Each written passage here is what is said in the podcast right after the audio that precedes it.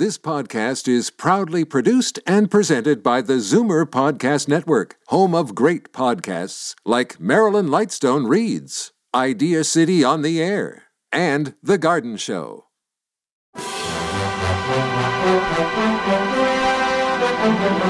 It's Zoomer Radio's Theater of the Mind with Frank Proctor. Open your mind as we fill your head with amazing thrills, chills, and laughs. Theater of the Mind. The best love programs from radio's golden age. Only on Zoomer Radio. Now, here is your master storyteller, Frank Proctor. Well, thank you, and welcome to the show.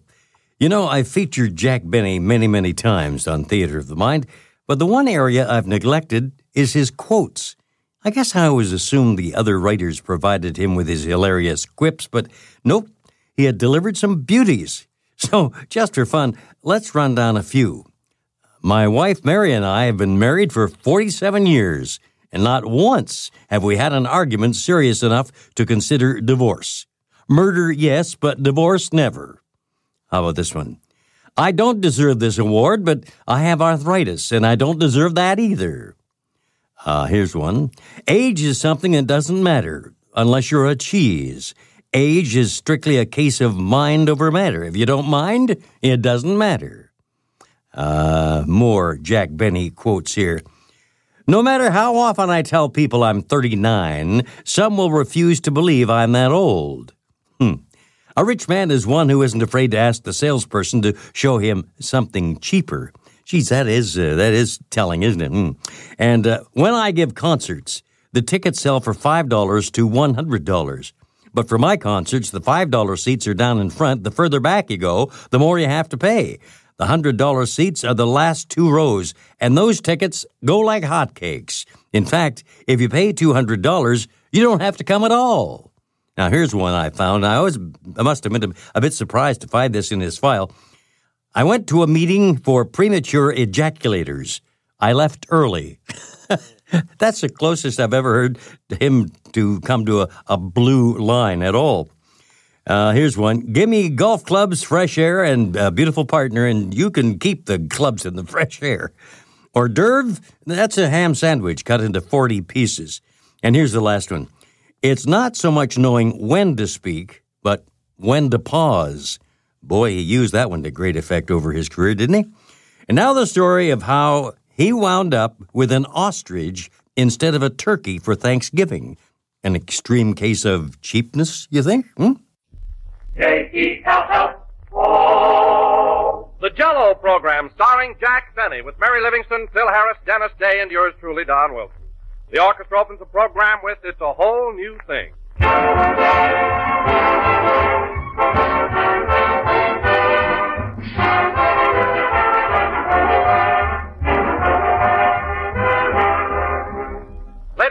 Gentlemen, this is the age of research. So we've been doing a little research on the subject of Jello. Well, we found out that the best days of the week to serve Jello are Sunday, Monday, Tuesday, Wednesday, Thursday, Friday, and Saturday which is just another way of saying that Jello is always, anytime, and every time a perfectly swell dessert. For Jello brings you that full, extra rich flavor. A flavor as fresh and sunny as the real ripe fruit itself.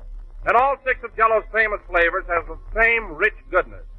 Strawberry, raspberry, cherry, orange, lemon, and lime. A grand, satisfying flavor that has made Jello America's favorite gelatin dessert. And you like Jello's gay, appetizing appearance, too.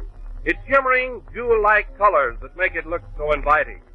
So enjoy some tomorrow. Just be sure to get genuine Jello and don't accept any substitutes. Look for those big red letters on the box. They spell Jello.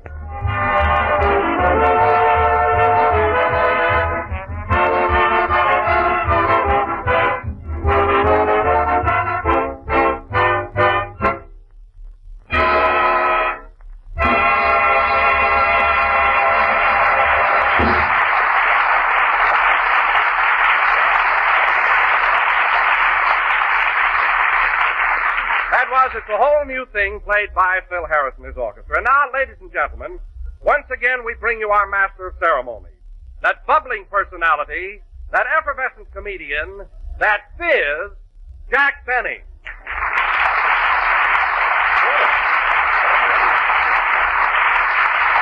Well, thank you, hello again. This is Jack Benny, the carbonated kid, talking. And Don, I like that introduction. It fits me to a T. I am bubbling and effervescent. The fizz you can have back. But Jack, let me explain. When I called you a fizz, it was really a compliment. I meant you were physical. Mm-hmm. You know, uh, fizz for short. I understand, Don, perfectly. In other words, if you called me a mug, you really mean I was magnificent. Is that it? Exactly. Well, Don, if you think I fell for that, you're a fathead, and that's short for your whole body.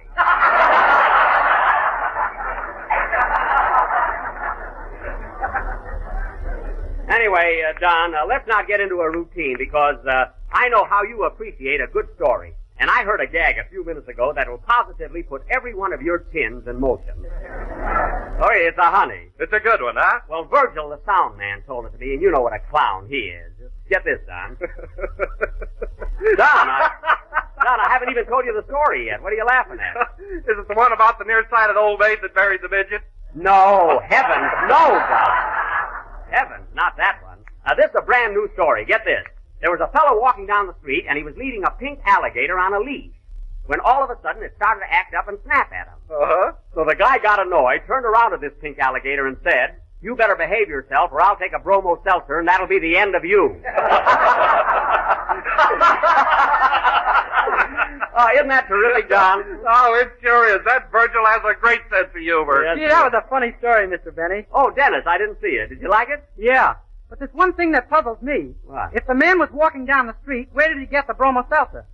Well, I don't know. He probably had a box of it in his pocket. Oh. Then I guess he had a glass of water in his other pocket. Yes, Dennis, and a banjo on his knee.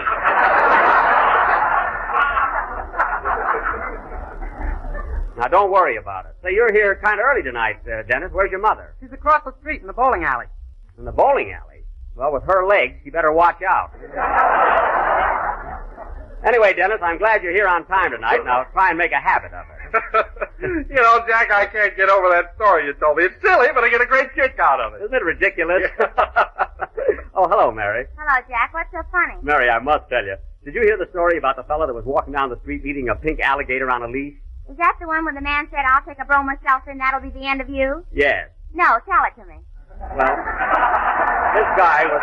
Wait, you just told me the answer. I thought you said you never heard it. Oh, stop, Jack. That's one of the oldest jokes in the world. Mary, jokes happen to be my business. And if that was the oldest joke in the world, I'd be the first one to know it. Should I let him have it, folks? Never mind. Do me a favor, will you, Mary? Go out and come back in again. Well, gee, Jack, as long as you're telling jokes, why don't you tell a good one? I heard a gag last night that was terrific. Oh, you did, eh? Yeah. A man walked into the house and said to his wife, It's raining cats and dogs outside. Uh huh. And she said, How do you know? Mhm. And he said, I just stepped in a poodle. I know where you heard that, Mary, at the Wilshire Bowl. Phil Harris has been husking that for three years.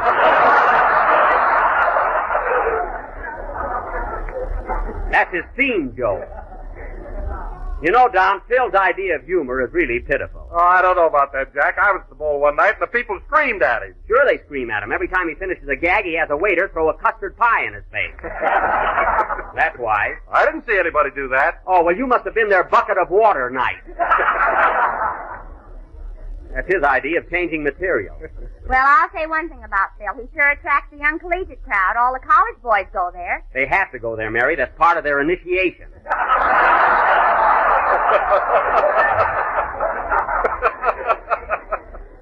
Before they can join a fraternity, they have to either listen to Harris or sleep all night in a graveyard. In a graveyard. Yes, and you'll be surprised at the number of kids around here that aren't afraid of ghosts. yes, sir. You know, Jack, Phil sure believes in that college spirit. Look at that sign on the bass drum. Oh, yeah. Phil Harris and his collegians. Look, he spells collegians with one L. Well, he spells Phil with two, so it's all even. You know, Mary, sometimes I think that Phil. Jiggers, here he comes now. Don't jiggers me. Now, hello, Phil. Hiya, Jackson. What's going on? Well, to tell the truth, Phil, for the last five minutes we've been talking about you. Well, a little build-up ain't never hurt nobody. No, Phil, and never done you no good either. Your grammar's worse than Abe Lyman's, and he never got beyond block.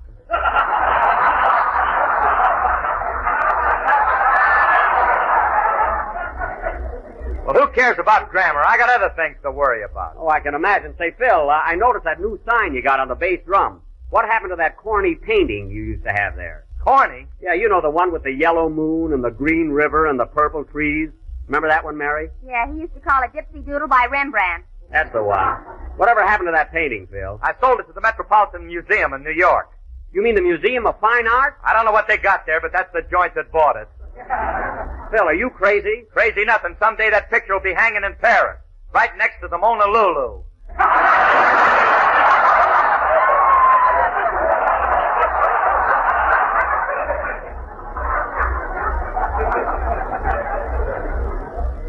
Well, I'm not going to even bother to correct that.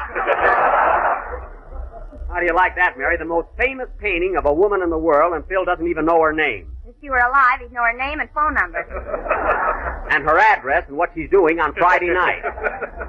well, I got myself on a detour for no reason at all.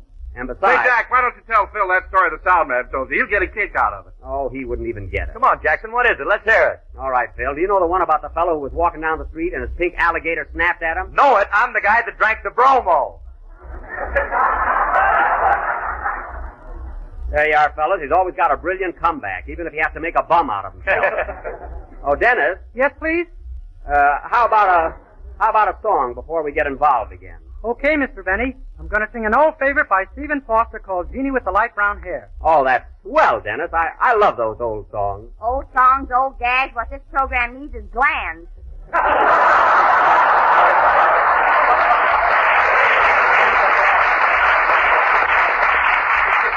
Mary, you just attend to your own little knitting. I'll handle the show. Sing, Dennis. The guy that drank the bromo.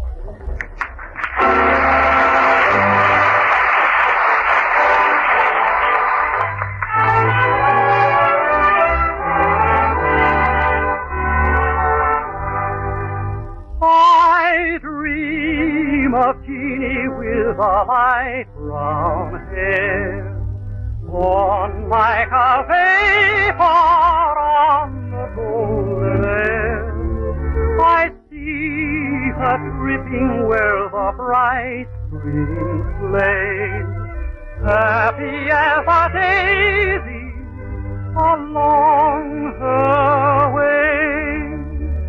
Many are the wild a merry voice would call. Many are the blithe that warble them all.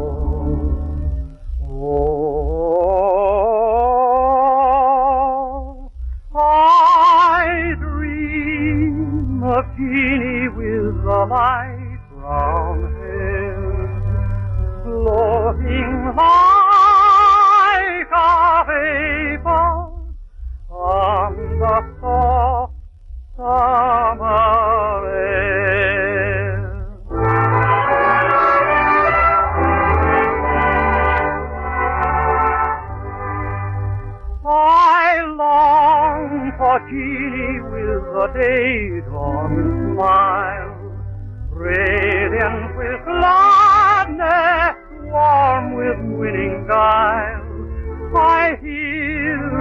melodies attuned to love, warm as a sunlight from heaven above. Many are the fond notes a merry voice would call,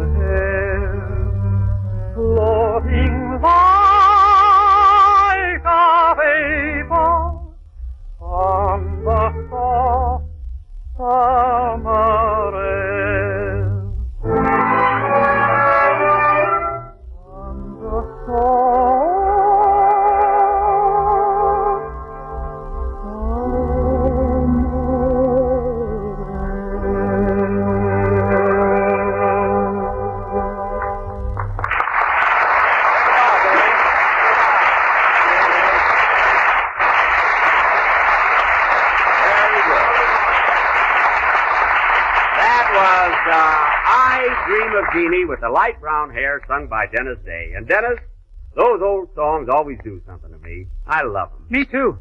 Jeanie with the light brown hair. What a grand title. You know, Dennis, uh, I used to have light brown hair in my hair. Why, Jack, from the pictures I've seen of you, I thought you had black hair. No, Don, it was brown. Uh, sort of a russet brown. You know, just like the leaves in autumn. Well, rake rake 'em up and let's get on with the show.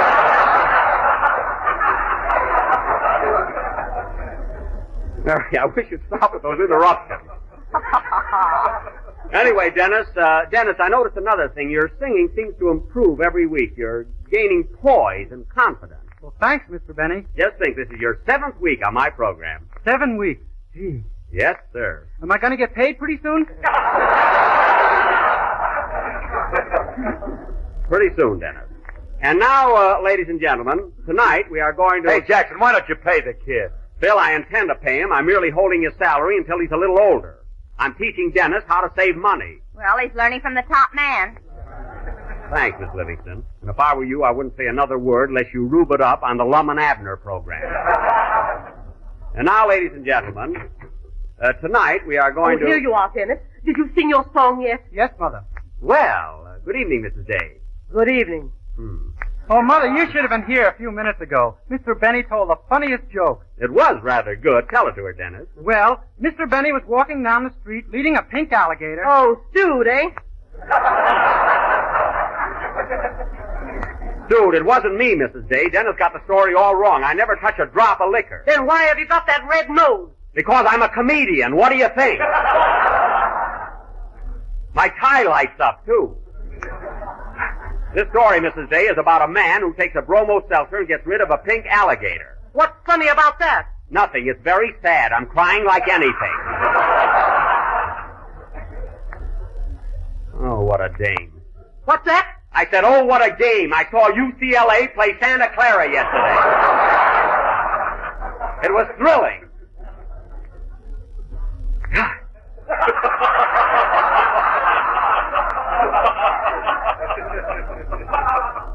And now, ladies and gentlemen, if you will please forgive my outburst, as I started to announce, tonight we are going to offer an original little playlet all about Thanksgiving, written especially for the occasion by Mary Livingstone. Uh, Mary, let me have it, will you? Oh, Jack, I forgot to tell you. What? I changed my mind about a Thanksgiving play and I wrote a poem instead. A poem? Hey, Mary, you mean to say we're not going to do a Thanksgiving play? No. Gee, and I was all set to be one of them pilgrims. Oh, fine. You'd make a great pilgrim, Phil. Well, I would. Listen, buddy, my ancestors came over on the Mayflower. Oh, did it dock in Dixie? I thought your family always lived in Tennessee. Not originally. You see, we migrated from Massachusetts.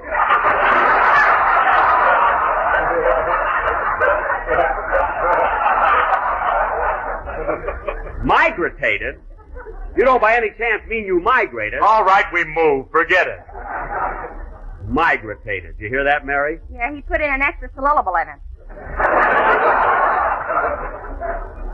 You're not polluting. Ladies and gentlemen, before we get out of the mood, let me say a few words about Jalelo. Jalelo! It is economical, easy to make, and comes in six delicious flavors. So look for the big red letters on the barack. Thanks, Don. You surveyed the day. And now, ladies and gentlemen, as we have no Thanksgiving play. Mary Livingstone's going to read a Thanksgiving poem. Oh, no, nothing doing. Oh, gee, it's swell, Jack. I don't care. You're not going to read it. Jack Benny, you let me read this poem or I won't buy my Christmas card from you this year.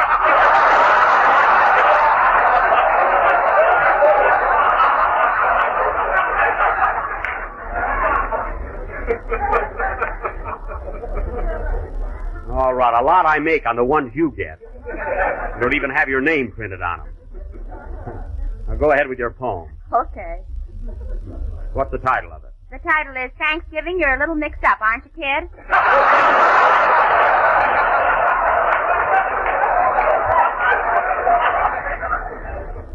Well, that fits. Go ahead. oh, Thanksgiving. Oh, Thanksgiving. You are with us twice this year. With your pumpkin pie and dressing, and your turkey, front and rear. That's the part I always get. The pilgrims planned in days of yore that you'd come once, not any more. But now you are a double feature, and we don't know which day to greet you. Greet her. That's what I said, you gorgeous creature. Now don't be funny. Go ahead with the poem. Suppose we had two everything. Two New Year's Eves to laugh and sing. Two Christmases, two Labor Days, and two Jack Bennies with two toupees. Mary, you're too, too pressing. Are you through? No, but I'm coming into the stretch. Oh. So Thanksgiving I don't mind. If you're a week before or a week behind. Hmm. What's the difference? What the heck? The turkey's the guy that gets it in the neck. The end. Very good.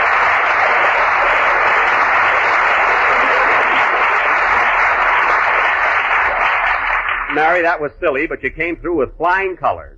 And now, Phil, how about a number to kind of break things up here? Okay, Jackson, what do you want us to play? Anything special? Well, You name it and we'll play it. all right, how about that n- number you rehearsed all morning? You know, the only one you can possibly play. Oh, okay. Hit it, boys. He asked for request yet. Hold it a minute, Phil. Come in. Mr. Benny, Yes. are you a little mixed up on account of the two Thanksgivings this year? Yes, I am. Why? I was in a fog when we only had one. Goodbye. He's not kidding, folks. He's got his shoes on backwards. Play, Phil.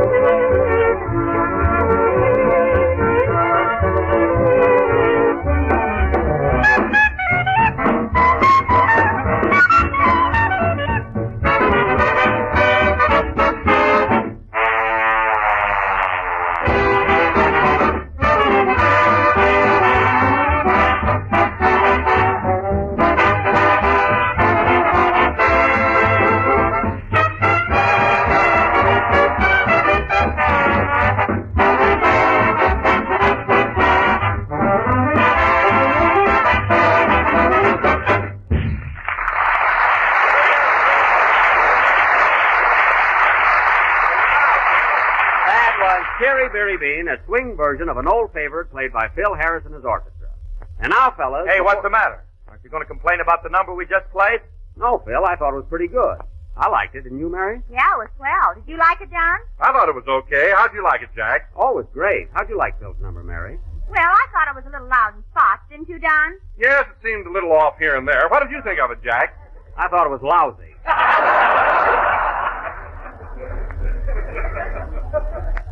and now, fellas. Hey, what is this? A rib? Yes, Phil, we were just kidding. I thought your number sounded exceptionally good. Didn't you, Mary? Feel me out. I'm tired. Now, fellas, as I started to say a little while ago, and before I forget it, uh, Thursday being Thanksgiving, I want all of you to come over to my house for a real old-fashioned turkey dinner. How about it? Oh, that's great, Jack. We'll be there And with Dennis, Elsa. uh, Dennis, this invitation goes for you also. His mother, too? Yes, Mrs. Day, my party wouldn't be complete without you. You don't sound very sincere about it. Well, what do you want me to do? Send you a mash note? Glad to have you. The more the merrier. Good heavens. Say, Jack, is this party going to be like the one you gave last Thanksgiving? What do you mean? I mean, is the turkey going to be leg of lamb? Don't worry about that, Mary. This is going to be a real dinner. I've got the biggest, fattest, juiciest turkey you ever saw. Where'd you run over it? I didn't run over it. It's a live turkey. I got it in my garage right now. It's roosting on my Maxwell. That's, that's all that car needs. Now, you wait till you see that bird. I bet it weighs 65 pounds. 65 pounds? Why, Jack, you must be mistaken about that. Oh, no, I'm not, Don. I had it on the scales. It's an enormous thing. 65 pounds. Are you kidding? I'm not kidding. Wait till next Thursday and you'll see for yourself. It's going to be a swell party. How many people are you expecting, Jack? Well, there'll be our gang, and then I invited Clark Gable and Carole Lombard, Bob Taylor and Barbara Stanwyck, Tyrone Power and Annabella. Oh, Jack, you always ask them to every party you give, and they never show up. Well, Why don't you stop inviting them? I can't stop now. They'll think I'm mad at them. you know how it is. How can they be mad at you when they don't even know 'em? I don't even know them. Listen, Phil, I know every one of those stars personally. Sure, Jack sells them their Christmas cards. Mary, will you stop harping on that? The only reason you ever got cards from me is because I happen to have some left over. Every year. Oh, quiet. Now, don't forget, fellas, Thursday night at my house. Oh, we Yeah, know that, yeah, Jack. You know that. Boy, we're going to have a big turkey and cranberry sauce and mashed potatoes. And Don, guess what kind of jello we're going to have for dessert? Strawberry, No. raspberry, No. cherry, No. orange, No. lemon. No. Give up? Yes. Lie.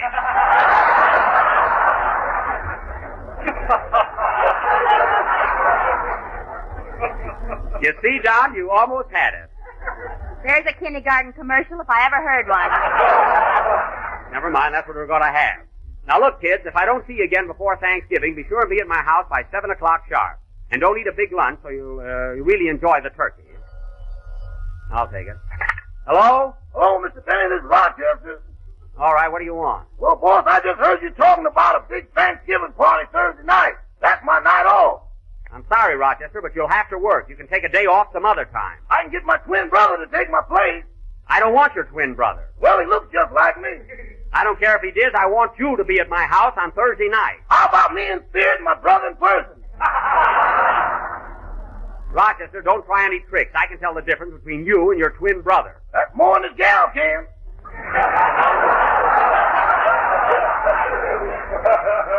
Never mind. Now look, Rochester, I want you to get that turkey up to 70 pounds by Thanksgiving, so go out in the garage and feed it. I'm working on a Christmas card. They can wait.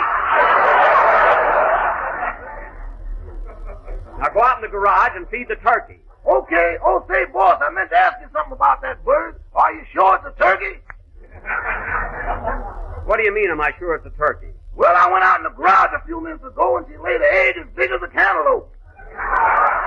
As big as a cantaloupe? What are you talking about? Not only that, but every time I go in there, she sticks her head in a bucket of sand.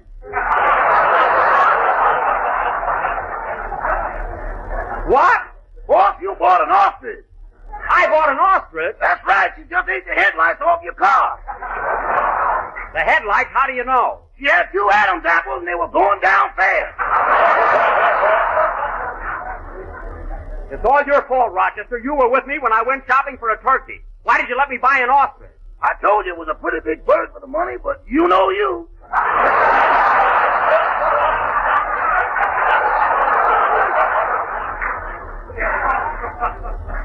Well, I guess there's nothing we can do about it now. Isn't that awful? I got a polar bear in the guest room and an ostrich in the garage. And mice in the pantry. Let's move out. Now don't get panicky, Rochester. I'll be home in a few minutes. Meanwhile, call up the market and order a turkey. Okay. Goodbye. Goodbye. Oh, say, boss. What? Have you changed your mind about using my twin brother Thursday night? No, I haven't. Well, I'll I'll figure out something. Goodbye. Wait a minute. Rochester! Rochester! Well, I'll be darned. What's the matter, Jack? Plenty, that big turkey I bought turned out to be an ostrich. Oh, boy, you're going to be lonesome on Thanksgiving. I am not. Now, Mary, don't worry. We're going to have a swell dinner. Play, Phil. I wonder if you can eat an ostrich. I don't know.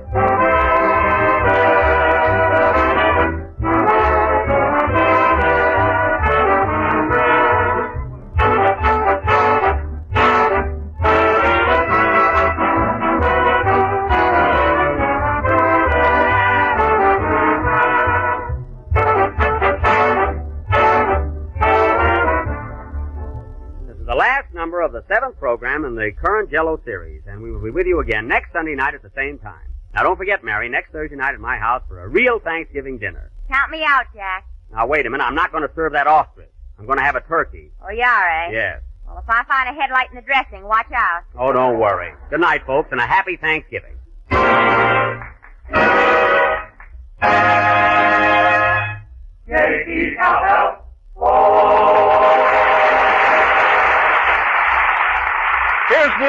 Every Tuesday night, the Aldrich family is on the air, starring Ezra Stone as Henry Aldrich, that lovable hard luck kid. Consult your local newspaper or radio guide for time and stations, and be sure to tune in on the Aldrich family next Tuesday night. Bluebirds in the Moonlight is from Gulliver's Travels. This is the National Broadcasting Company. Stay tuned for Sam Spade next on Theater of the Mind. Time now for Sam Spade. The Adventures of Sam Spade, Detective. Brought to you by Wildroot Cream Oil Hair Tonic, the non alcoholic hair tonic that contains lanolin. Wildroot Cream Oil. Again and again. The choice of men and women and children, too.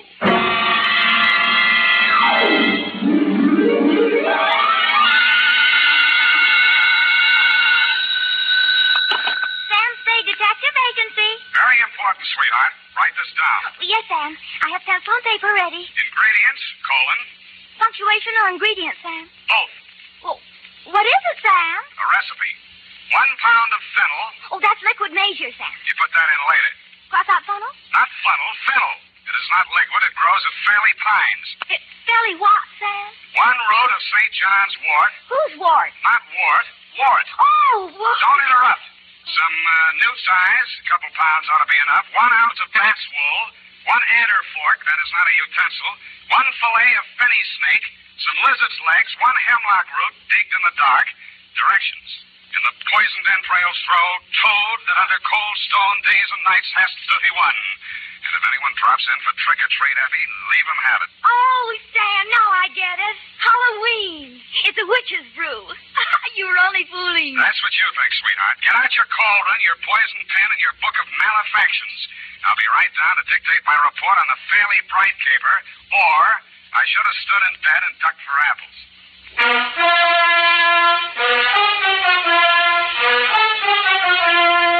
Dashiell Hammett, America's leading detective fiction writer and creator of Sam Spade, the hard-boiled private eye, and William Spier, radio's outstanding producer-director of mystery and crime drama, join their talents to make your hair stand on end with the adventures of Sam Spade. Presented by the makers of Wildroot Cream Oil for the hair. And now, with Howard Duff starring as Spade, Wildroot brings to the air the greatest private detective of them all in the adventures of Sam Spade.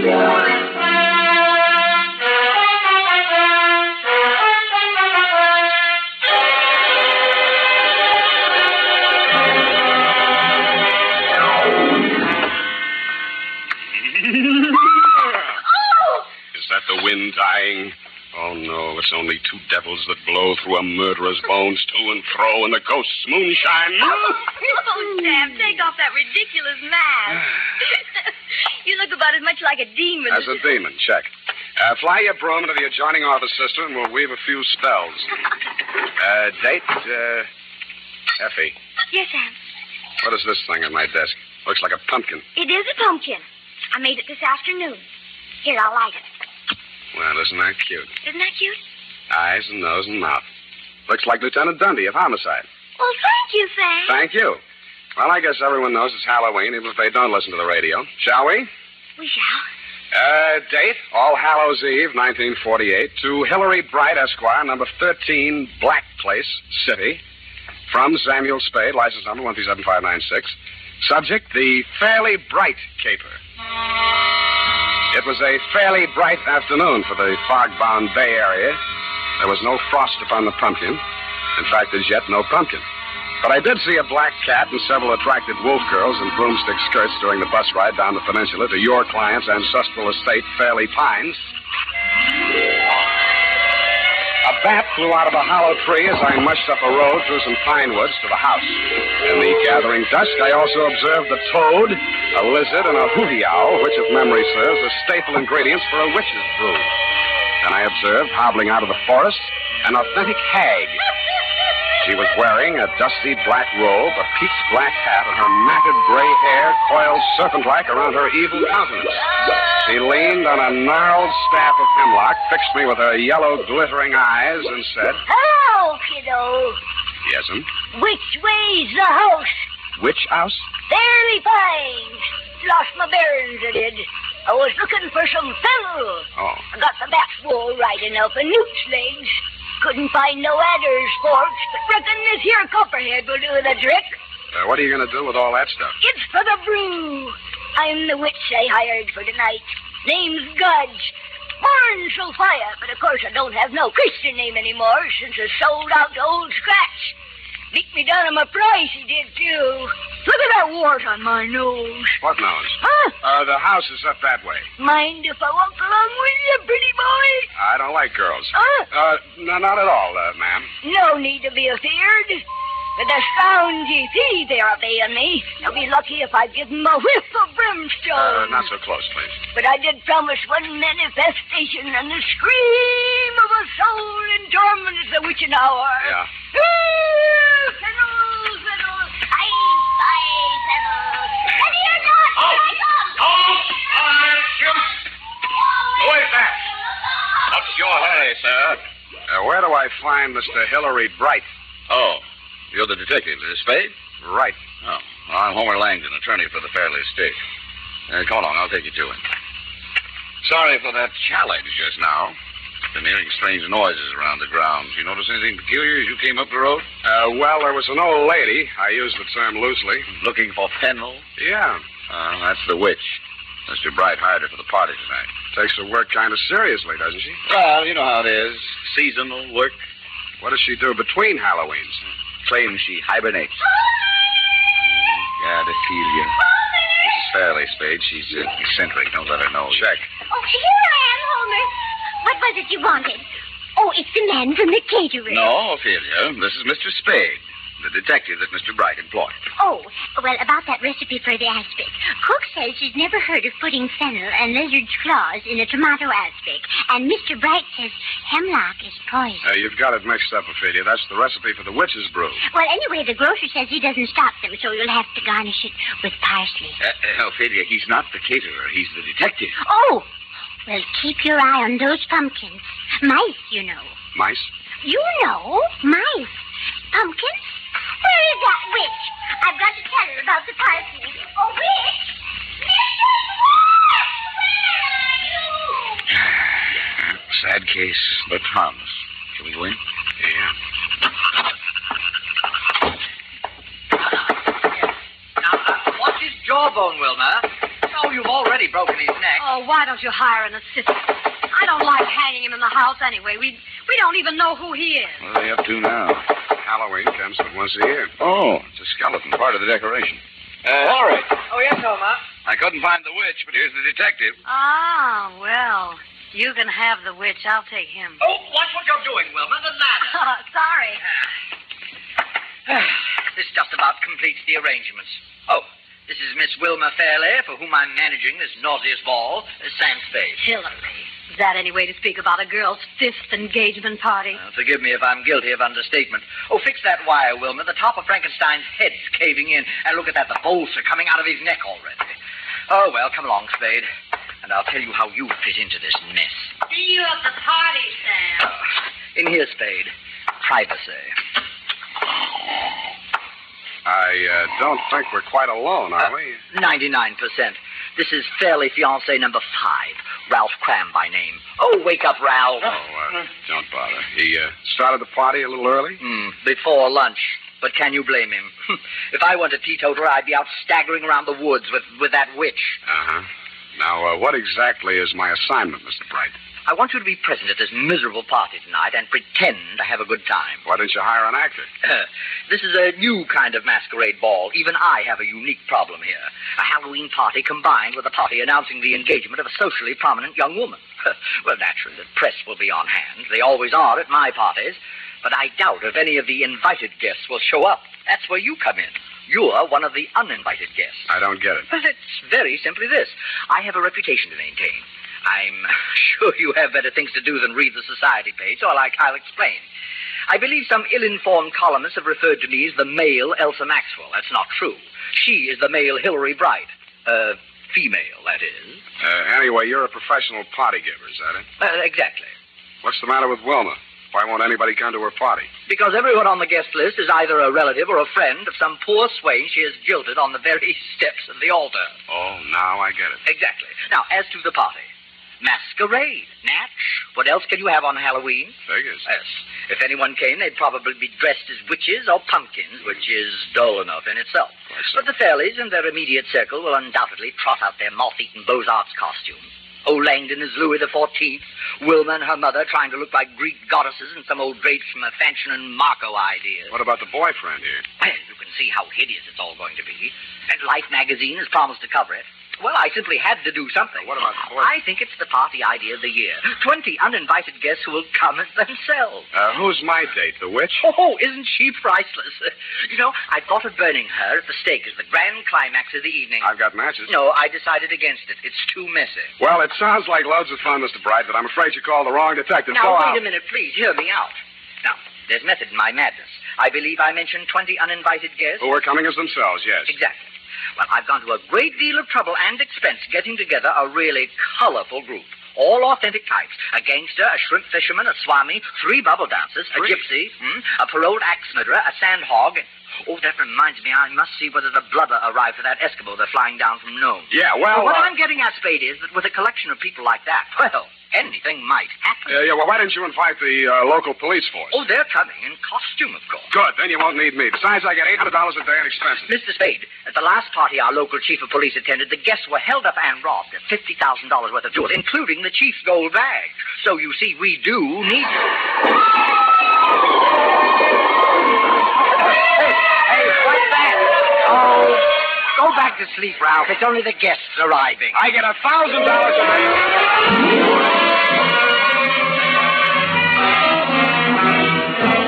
You were right. You did need a detective. In fact, you could have used several others. First, the pickpocket you'd invited lifted the police chief's wallet. The axe murderer chased the witch up a tree. And the gangster and the cowboy tried to shoot it out over one of the bubble dances. After I'd foiled the safecracker in the act of blowing the vault in the library, things quieted down and everybody formed a circle around a, a bonfire. All right, quiet, please. Quiet, everyone. Quiet. Mrs. Fairley has a very important announcement to make.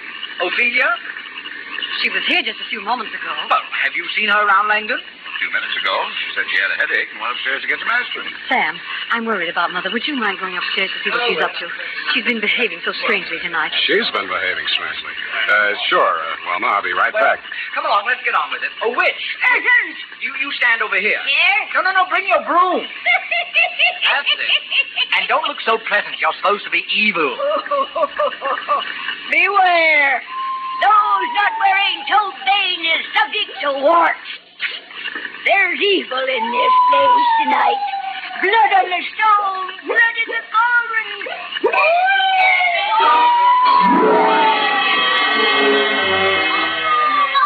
I hated to miss the manifestation, and I hoped I'd get back in time for the scream of the soul in torment, the witch had promised earlier in the evening. I cased the rooms on the second floor. Wilma's fiance, Ralph Cram, was in one of them, asleep. Ophelia wasn't in any of them. But in one of the bedrooms, I found something that puzzled me. A rope made out of bed sheets dangled out of the window, but the window was closed. I walked over and opened it. The witch was still at it. I couldn't see the merry little group around the bonfire, but where the firelight glowed against the tree trunks at the edge of the woods, I saw a white robed figure crouching in the shadows. Then I heard it.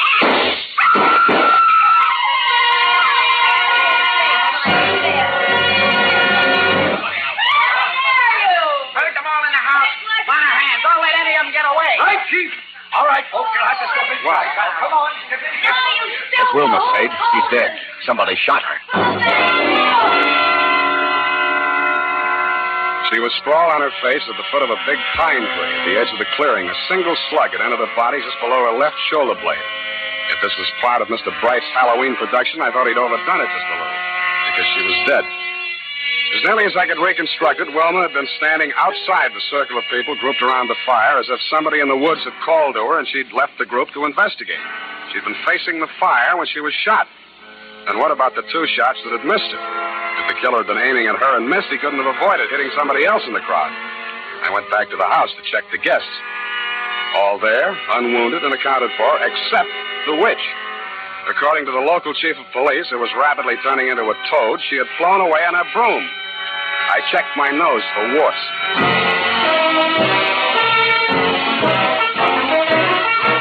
The makers of Wildroot Cream Oil are presenting the weekly Sunday adventure of Dashiell Hammett's famous private detective, Sam Spade.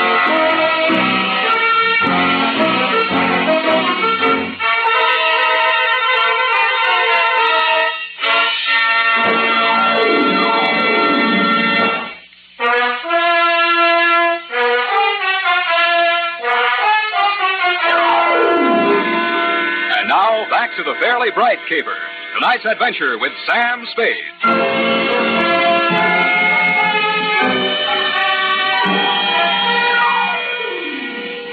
By dawn the next morning, Aloysius Becker, boy police chief, still hadn't sweated anything out of his 20 odd suspects but yawns. The family lawyer, Langdon, had an old gun permit, no gun. Then he canvassed the town for Wilma's 18 jilted suitors. They were all alibied by their wives and children, which knocked that angle out. She carried no insurance, nobody stood to gain anything financially by her death, and nobody but you, Mr. Bright, actively disliked her. About then, Chief Becker put Ophelia back on the griddle. Now, look here, Mrs. Fairley. You still aren't coming clean with us. Clean? Oh, the ashtrays. I'll call the maid. Come back here. Yes, Chief Becker. Now, sit down, Mrs. Fairley. Now, let's go over the part of your story where we found the bed sheets hanging out your window. Yes, Why did you tie the bed sheets together and hang them out the window? for a rope. So, you admit that you used that rope to sneak out. I did no such thing. I always go out that way at night. And you admit that. Uh... oh, I give up. Uh, Mrs. Fairley. Oh, it's you, Mr. Spade. I want to thank you for guarding the pumpkin so well. I didn't see a mouse all evening. Uh, thank you, Mrs. Fairley. I only did what. Oh, why is Chief Becker so angry? I think what's worrying him, Mrs. Fairley, is why you closed the window behind you when you went out on your rope. So no one would know. Wilma worries about me. You won't tell her. Ah, it's as plain as a nose on your face what she's doing. Working up to an, an insanity plea. Ingenious theory, Chief, but look, uh, can I talk to you a minute outside? Yeah, could use a little air. Keep 'em all here, Monahan. Look, uh, Chief, why don't you lay off that poor old dame? She's Ah. too vague, disorganized. It took Yeah. a marksman. The way the wound was, no point of exit, just punctured the wall of the heart and stopped. A low velocity impact. Sure. A what? It had been fired from about the maximum range of a 38 pistol. You'd have to figure on the drop in trajectory as the bullet slowed down. It was either a trick shot or one that just connected accidentally. By the way, we only have your word for it that you were upstairs in the house when those shots were fired. You carry a 38, don't you, Spade? What kind of gun do you carry, Chief? Uh, yes. Well, we'd better wait till ballistics sends back the report on the slug. Gosh, if we could only figure out where she hid the gun. Uh, don't look now, Chief, but that witch is back again. What? Pretty boy, where've you been? I've been looking all over for you mortals. You're going to have a good deal of explaining to do, lady. Why did you fly away like that last night? I had to see to my cauldron. A good thing I did, too. Look what I found in it. No wonder my manifestation didn't work. Base metal in my brew. Hmm. 38 caliber, too. Three bullets fired. Gee, that settles it. You're under arrest. Oh, me? Yes. Uh, no, her. Oh, no, you don't. I'll put a spell on you, I will. I'll turn you into a toad. Look, Chief, where's that gun permit you took out of Langdon's room? Oh, I forgot. Forgot about that. Here, it's in my pocket. Let's see that serial number. Well? They match. It's Langdon's gun. Boy, oh boy, then it's settled. That's what you think, boy, oh boy. Don't forget, he's a lawyer.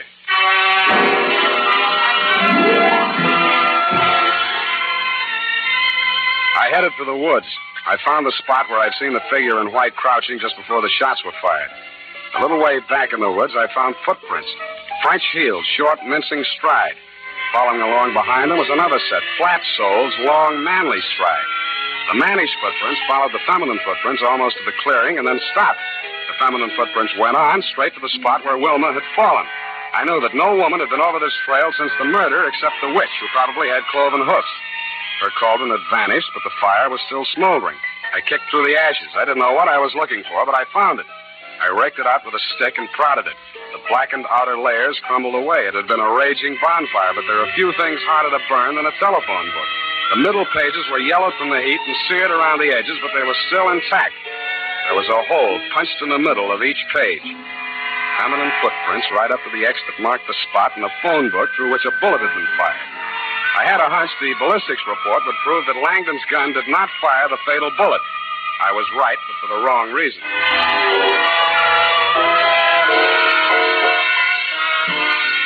Yeah, you can't get around it, Chief. Ballistics don't lie. You can see here. You don't even need a magnifying glass. Take a look there. Don't have my glasses. Well, you ought to be able to feel it, too. Big ridges on the test slug. The other one's almost smooth.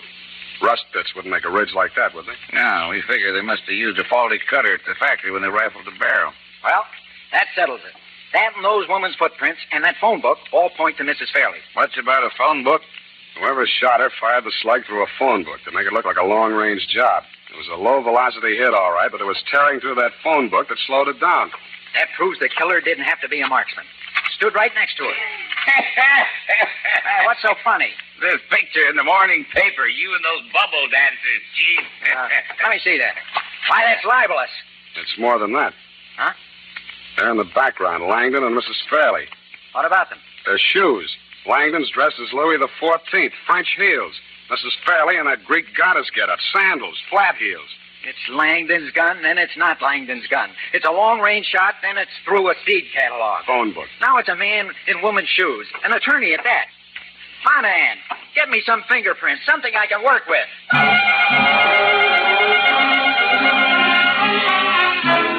I didn't blame the chief. My somersaulting clues were getting me dizzy, too. So far, Langdon, like the good lawyer he was, had kept his mouth shut, which meant nothing one way or the other. That was smart. But he disposed of his gun by throwing it in the witch's cauldron, which was stupid. A, because it was sure to be found, and B, because there was no reason for hiding it anyway. But two stupid sometimes make a smart. If he wanted it to be found, he must have had a story ready in case he had to talk.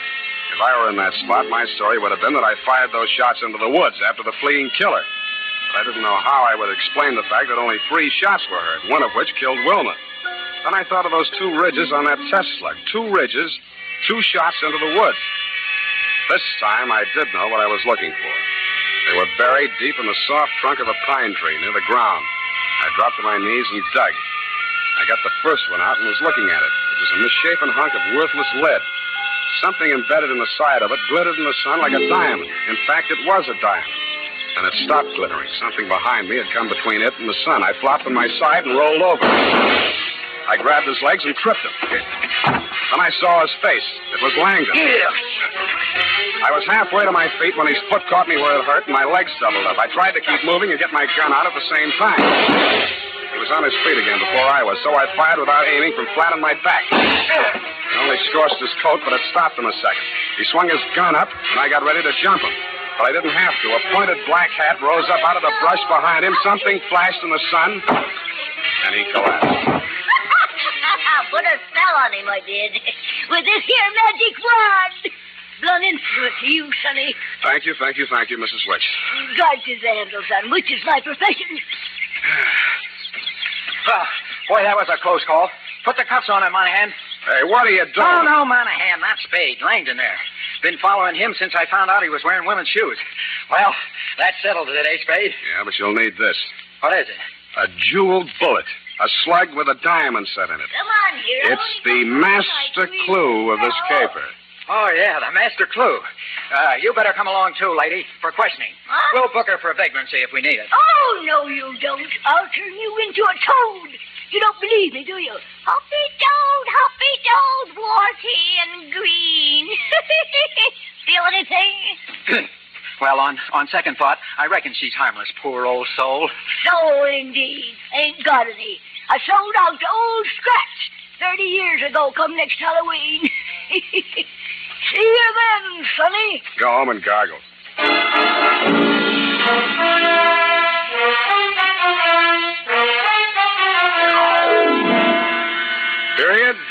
End of report. But, Sam, what was the significance of the jewel bullet? Hmm? Oh. Well, after he uh, shot Wilma, Langdon fired two shots into the woods, remember? Yes. Those two bullets had diamond insets so placed that they would gouge the inside of the gun barrel. All bullets fired from the gun thereafter would have markings different from the one fired into Wilma's body. Oh. Well, he was wrong, of course, but it was noble of him to want to cover up for poor Mrs. Fairley. What for, Effie? Well, she killed her daughter, of course, because she was just out of patience with her, getting engaged and unengaged all the time till they hadn't a friend in the world. That's so. That was the motive, wasn't it, Sam? Uh, that's fairly bright, sweetheart, except that Mrs. Fairley did not kill her daughter. Langdon did. She mean she was his daughter too by a previous marriage? Go take that up, sweetheart, before I turn you into a toad.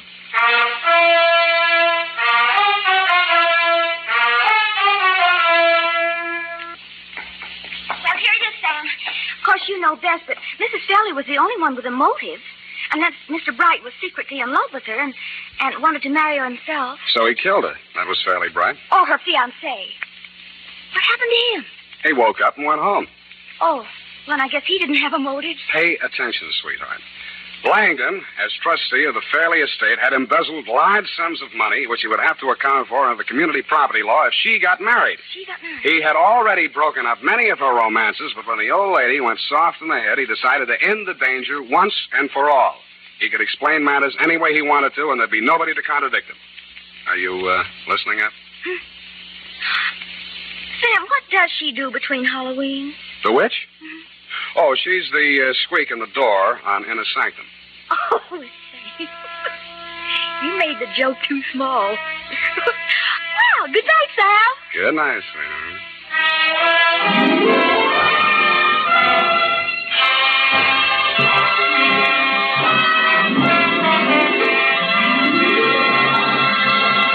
The Adventures of Sam Spade, Dashiell Hammett's famous private detective, are produced and directed by William Spier. Sam Spade is played by Howard Duff. Lurene Tuttle is Effie. The Adventures of Sam Spade are written for radio by Bob Tallman and Gil Doud. Musical direction by Lud Gluskin with score composed by René Garriguenc. Join us again next Sunday when author Dashiell Hammett and producer William Spier join forces for another adventure with Sam Spade. Brought to you by Wildroot Cream Oil. Again and again, the choice of men and women and children too.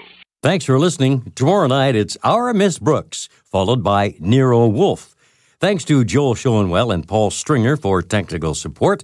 The executive producer for Theater of the Mind is Moses Znaimer.